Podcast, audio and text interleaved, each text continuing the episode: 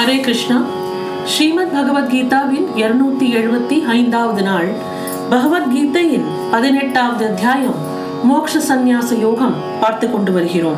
இதுவரை நாம் மூன்று விதமான கர்மங்கள் மூன்று விதமான கர்த்தாக்கள் மூன்று விதமான சுகம் எல்லாம் பார்த்தோம். இன்றைய தினம் நாற்பதாவது ஸ்லோகத்தில் பகவான் இந்த மூன்று குணங்களையும் எப்படி கடந்து செல்ல வேண்டும் என்பதை வர்ணிக்கிறார்.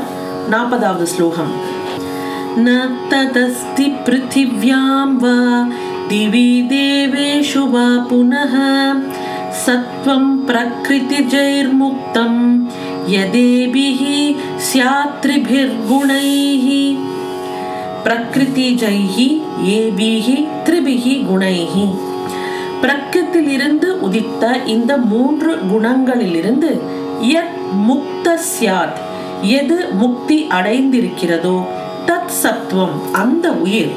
பிருத்வியாம் பூ உலகிலோ வா அல்லது புனக மேலும் திவி தேவேஷு தேவலோகத்தில் தேவர்களுக்கு இடையிலோ ந அஸ்தி இல்லை. இயற்கையிலிருந்து உதித்த இந்த மூணு குணங்களில் இருந்து விடுதலை அடைந்த உயிர் மண்ணுலகில் அல்லது விண்ணுலகில் வானவர்களுக்குள்ளும் இல்லை. அதாவது என்ன சொல்றாருன்னா இந்த மூன்று குணத்தையும் கடந்த ஒரு ஆத்மா.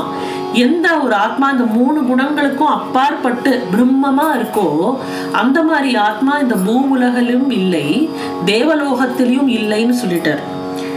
புல் முதல் பிரம்மா ஈராக எல்லா உயிர்களுக்கும் முக்குணமயமான பிரகிருதியில் கட்டுண்ட ஆத்மாவே இவர்கள். அப்போ அவர்கள் மக்களாக இருந்தாலும் சரி தேவர்களாக இருந்தாலும் சரி முக்குணங்களை கடக்கும் வரையில் அவர்கள் எல்லாரும் பத்தா மாக்களேயாம் அதாவது பிறப்பும் இறப்பும் அவர்களுக்கு மாறி மாறி வந்து அமைந்து கொண்டிருக்கின்றன.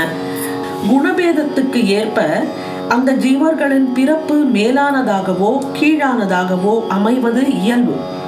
ஜீவர்கள் எல்லாரிலும் மிக பெரியவர் யாரு? பிரம்மா.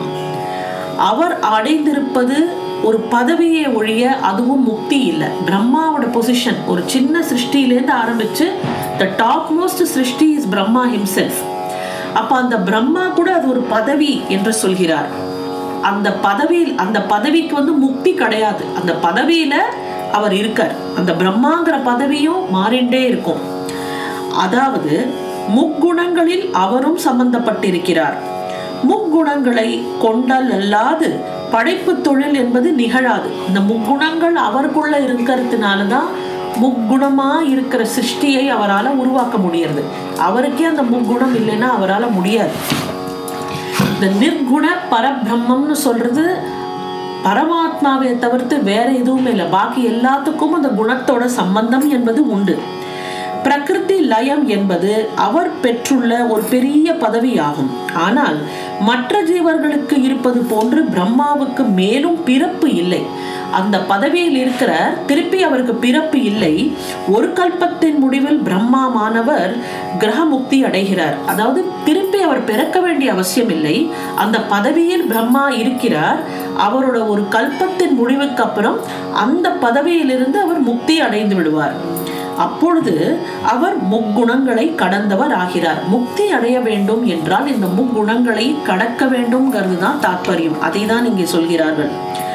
ஒருவன் தாழ்ந்த சுபாவத்தோடு நெடுங்காலம் போராடியும் ஆத்ம ஞானத்தின் பொருட்டு இடைவிடாது உழைத்தும் சமாதி நிலையை அடையும் போது அகங்காரம் அடியோடு அகலும். ஆனால் சமாதி நிலையை அடைவது மிகவும் கஷ்டம். முக்குணத்தில் பிறந்த அகங்காரமானது எளிதில் நீங்குவதில்லை. அதனால்தான் நாம் இந்த உலகில் மறுபடியும் பிறந்து துன்பத்தை அனுபவிக்கிறோம். இப்போ இந்த முக்குணங்களையும் கடக்க வேண்டும் என்றால் என்ன செய்ய வேண்டும்? இப்போ புரியறது முக்குணங்களை கடந்தால்தான் முக்தி அடைய முடியும்.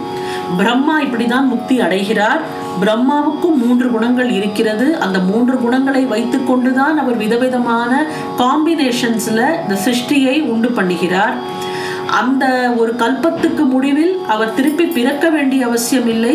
ஆனால் அவர் முக்குணங்களை கடந்தவராய் இருக்கிறதுனால அவருக்கு முக்தி என்பது கிடைக்கிறது. அப்போ நம்மள மாதிரியான பிறவிகளுக்கு முக்தி என்பது எப்படி கிட்டும் என்றால் அகங்காரத்தை விட வேண்டும். ஒரு சமாதி நிலையை அடையும் போதுதான் முக்தி என்பது கிடைக்கும். அது வந்து அதுக்கு அந்த சமாதி நிலையை அடையறதுக்கு முதல்ல அகங்காரத்தை விட்டொழிக்க வேண்டும் என்று சொல்கிறார்கள். ரொம்ப கஷ்டமான விஷயம். ஆனா இதை யாரால செய்ய முடிகிறதோ அவங்களுக்கு தான் முக்தி. இல்லைன்னா நம்ம இந்த பிறப்பு இறப்பு சக்கரத்துக்குள்ளதான் இருப்போம். நான்கு வர்ண தர்மத்தின் விளக்கம். அடுத்தது நாற்பத்தி ஒன் ஓராவது ஸ்லோகத்திலிருந்து நாற்பத்தி எட்டாவது ஸ்லோகம் வரைக்கும் இந்த வர்ணாசிரமத்தை பத்தி பேசுகிறார். இப்போ நிறைய நம்மளை சுத்தி இருக்கிற சொசைட்டில இந்த வர்ணாசிரமம் இந்த சனாதனம் இதையெல்லாம் வச்சு பெரிய பெரிய தர்க்கங்கள் நடந்து கொண்டிருக்கிறது. நிறைய பேர் அறிவில்லாம என்னெல்லாமோ சொல்லிட்டு இருக்காங்க. யாருமே முழுசா படிக்காம இந்த மேடையில ஏறி பேசுற ஒரு இதை நம்ம பார்த்துட்டு இருக்கோம். ஆனா கீதையில் இந்த வர்ணாசிரமங்கிறது என்னது? இந்த வர்ணத்தின்படி இந்த பாகுபாடுங்கிறது எப்படி நடந்திருக்கு எப்படி நடக்கிறதுங்கிறத ரொம்ப அழகா கிளியரா பகவான் சொல்லியிருக்கார். இதுக்கு மேல நம்மளுக்கு வேற எந்த சான்றிதழும் நம்மளுக்கு தேவையில்லை. அதனால கவனமாக கேட்போம். நாற்பத்தி ஓராவது ஸ்லோகம்.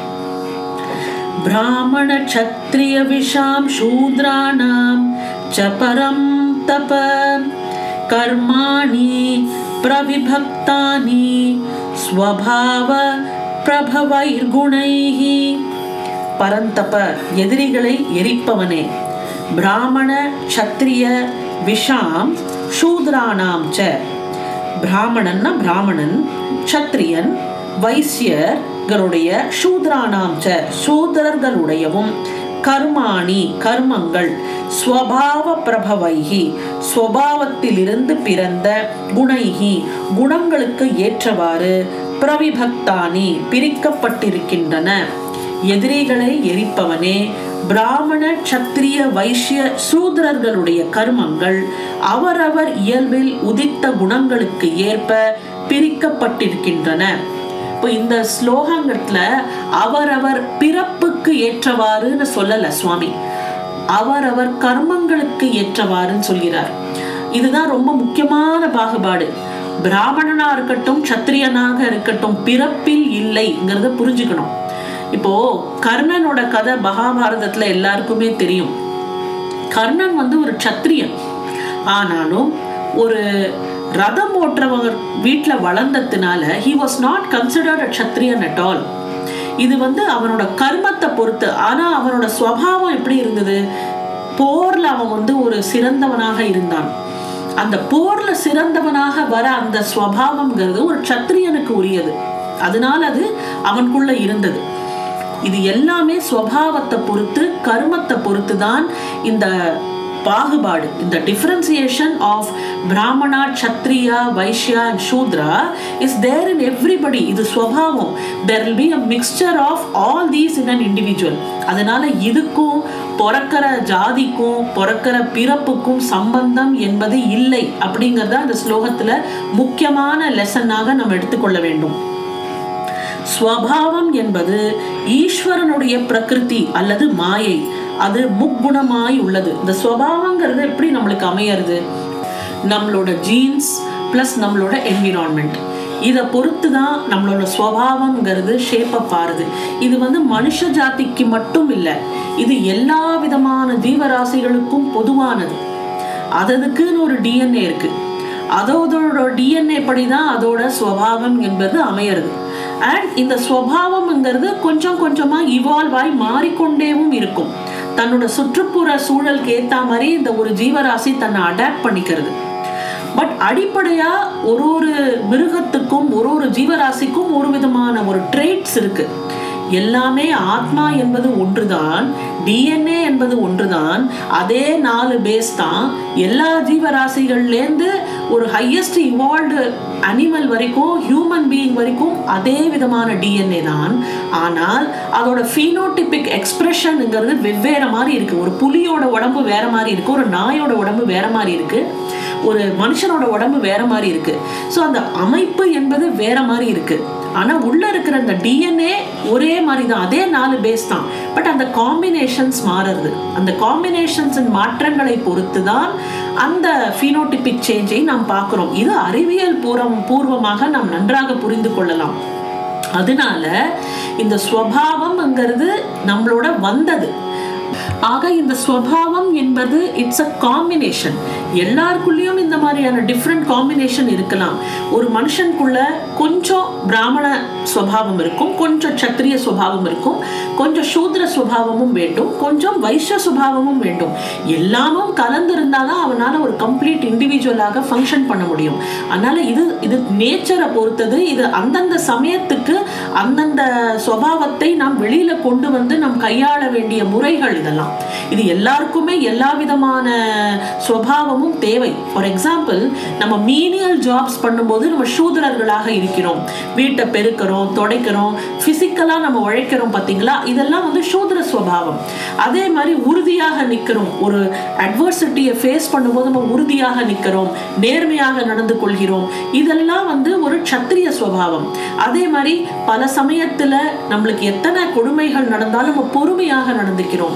அதே மாதிரி we try to gain knowledge எந்த ஒரு துறையில் நாம் இருக்கிறோமோ அதை பத்தி நன்றாக படிச்சு தெரிஞ்சுக்கிறோம்.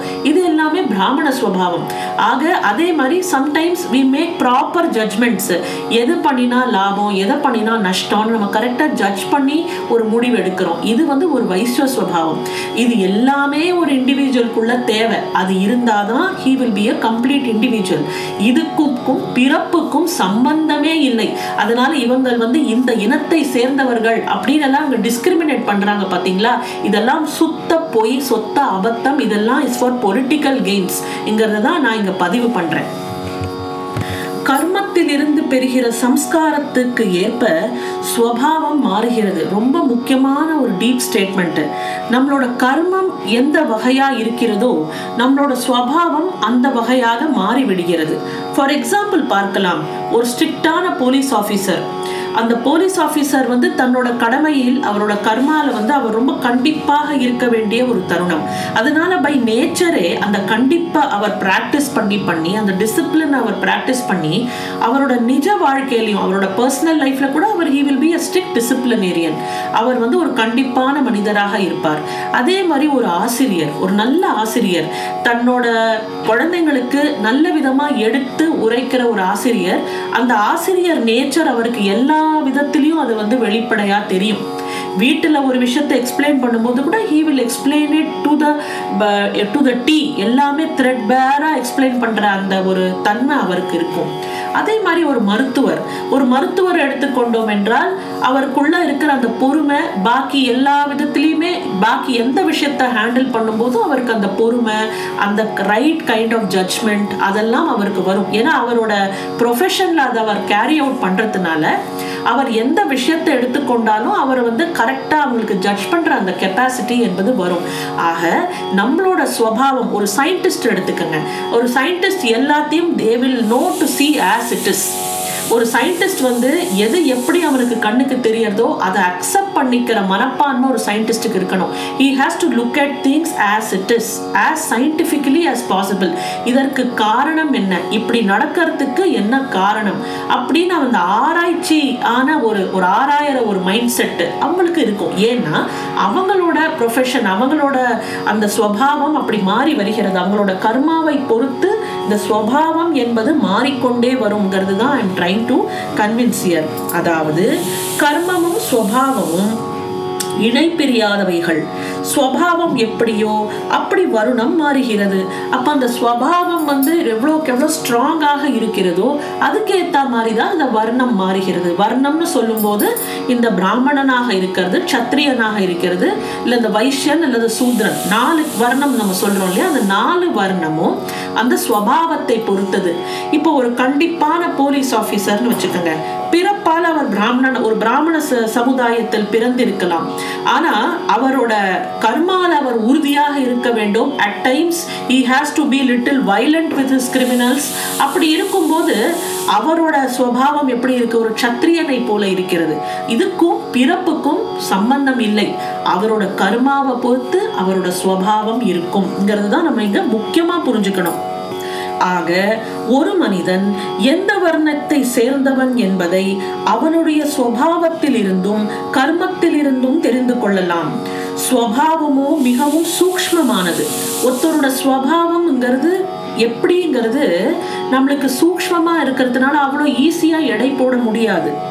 எளிதில் நாம் அதை அறிந்து கொள்ள முடியாது. சுவாவங்கிறது மனசை பொறுத்து இருக்கிறதுனால சூக்ஷ்மமாக இருக்கிறது.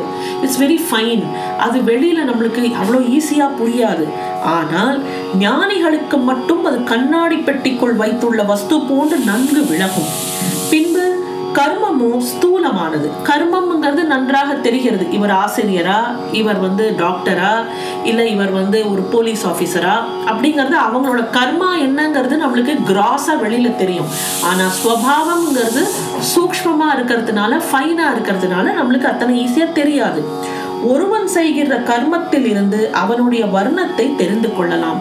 இப்போ நம்மளோட கர்மா எப்படி இருக்கோ அதை பொறுத்து தான் நம்மளோட வர்ணம் என்பது. வர்ணபேதத்தை பகவான் சிருஷ்டிக்கலாமா? உயர்வு தாழ்வை அவர் உண்டு பண்ணலாமா? என்ற கேள்விகள் பிறப்பதுண்டு. இந்தியாவில் வர்ணபேதமும் மேலோன் கீழோன் என்ற வேற்றுமையும் இருக்கும் வரையில் அந்நாடு சிறந்த நாடு ஆகாது என்று கருதுவரும் உள்ளர். இப்போ இந்த மாதிரி இந்த வர்ண பேதம் அப்படிங்கும்போது அது கரெக்டா தப்பா? இப்ப நம்ம பிறப்பு படி நம்ம எடுத்துட்டோம்னா இந்த ஏற்றத்தாழ்வுங்கிறது இருக்கு. அப்போ பகவான் எல்லாமே சமமாக வைக்க வேண்டும். எதுக்கு இந்த ஏற்றத்தாழ்வு? இந்த ஏற்றத்தாழ்வை பகவான் உருவாக்கலாமா? அப்படின்னு எல்லாம் கேட்குறாங்க இல்லையா? ஏற்றத்தாழ்வுங்கிறது இயற்கையிலேயே அமைந்த ஒரு விஷயம். இது ஏற்றத்தாழ்வு இந்த டிஃபரன்சஸ்ங்கிறது இருக்க தான் செய்யும். என்னதான் நீங்க வந்து அந்த டிஃபரன்சஸை நம்மளால அவாய்ட் பண்ண முடியாது. சுத்தி மாயான்னு சொல்லும் போதுமே it is all different forms தானே. So it's a form of nature ஒரு நேச்சரை வந்து பார்க்கும்போது ஒரு தேளோட அமைப்பு வேற ஒரு தவளையோட அமைப்பு வேற ஒரு பாம்போட அமைப்பு வேற. ஸோ நம்மளை சுற்றி நம்ம பார்க்கறதே எல்லாமே டிஃப்ரென்சஸ் தான். It's a part of nature அப்படிங்கிறத நம்ம புரிஞ்சுக்கணும். டிஃப்ரென்ஸே இல்லாமல் பகவான் சிருஷ்டிக்க முடியாது. சிருஷ்டி என்பதன் பொருளே பேதத்தை உண்டு பண்ணுவது என்பதாகும். எல்லாம் ஒரே இயல்பு உடையவதும் சம்மாரமாவதும் ஒன்று. நான் சொன்ன மாதிரி எல்லாத்துக்கும் எல்லா விதமான சிருஷ்டிகளுக்கும் பிறப்பும் உண்டு எல்லா விதமான சிருஷ்டிக்கு இறப்பும் உண்டு. ஆக பேதம் என்பது இருந்தாக வேண்டும். உடலில் அவய பேதம் உண்டு. இப்போ நம்மளோட உடம்புலயே எத்தனை பேதங்கள்? முன்னாடி இருந்த மாதிரி அதே உடம்பு தான் அதே ஆத்மா தான் ஆனா அதுலயே பேதங்கள் இருக்கே. சின்ன வயசுல இதே உடம்போட குழந்தையாக இருந்தோம். அதுக்கப்புறம் ஒரு யௌவன பருவம் வருகிறது அப்புறம் ஒரு வயோதிக பருவம் வருகிறது. அதே டிஎன்ஏ அதே உடம்பு அதே ஆத்மா ஆனாலும் இத்தனை விதமான பேதங்கள் நாமளே நம்ம லைஃப்குள்ள நம்ம உடம்புல பார்க்கும்போது அப்போ பேதம்ங்கிறது பார்ட் அண்ட் பார்சல் ஆஃப் சிருஷ்டிங்கிறத நம்ம புரிஞ்சுன்னு ஆகணும். பாலில் ஆண் பால் பெண் பால் என்ற பேதம் உண்டு.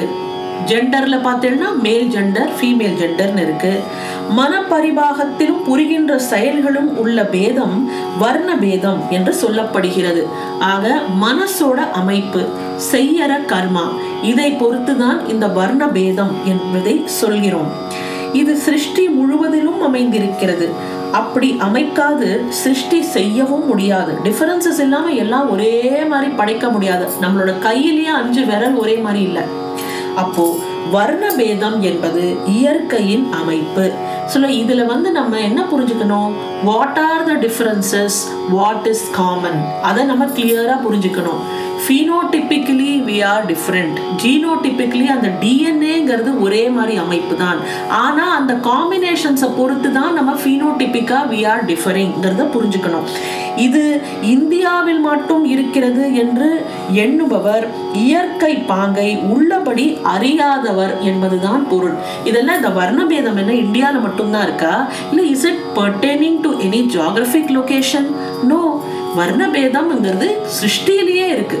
கடலுக்குள்ள போனாலும் இருக்கு மலையில வாழற ம ஜீவராசிகளா இருந்தாலும் இருக்கு.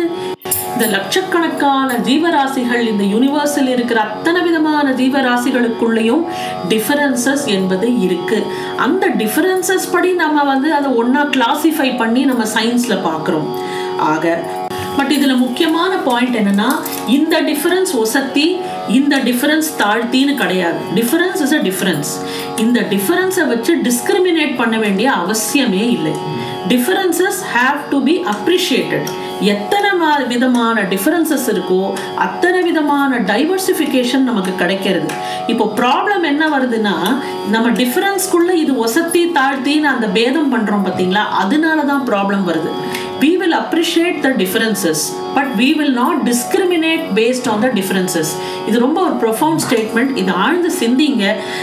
பகவத்கீதையின் இருநூத்தி எழுபத்தி ஆறாவது நாளான நான் உங்களை நாளை சந்திக்கின்றேன். நன்றி வணக்கம்.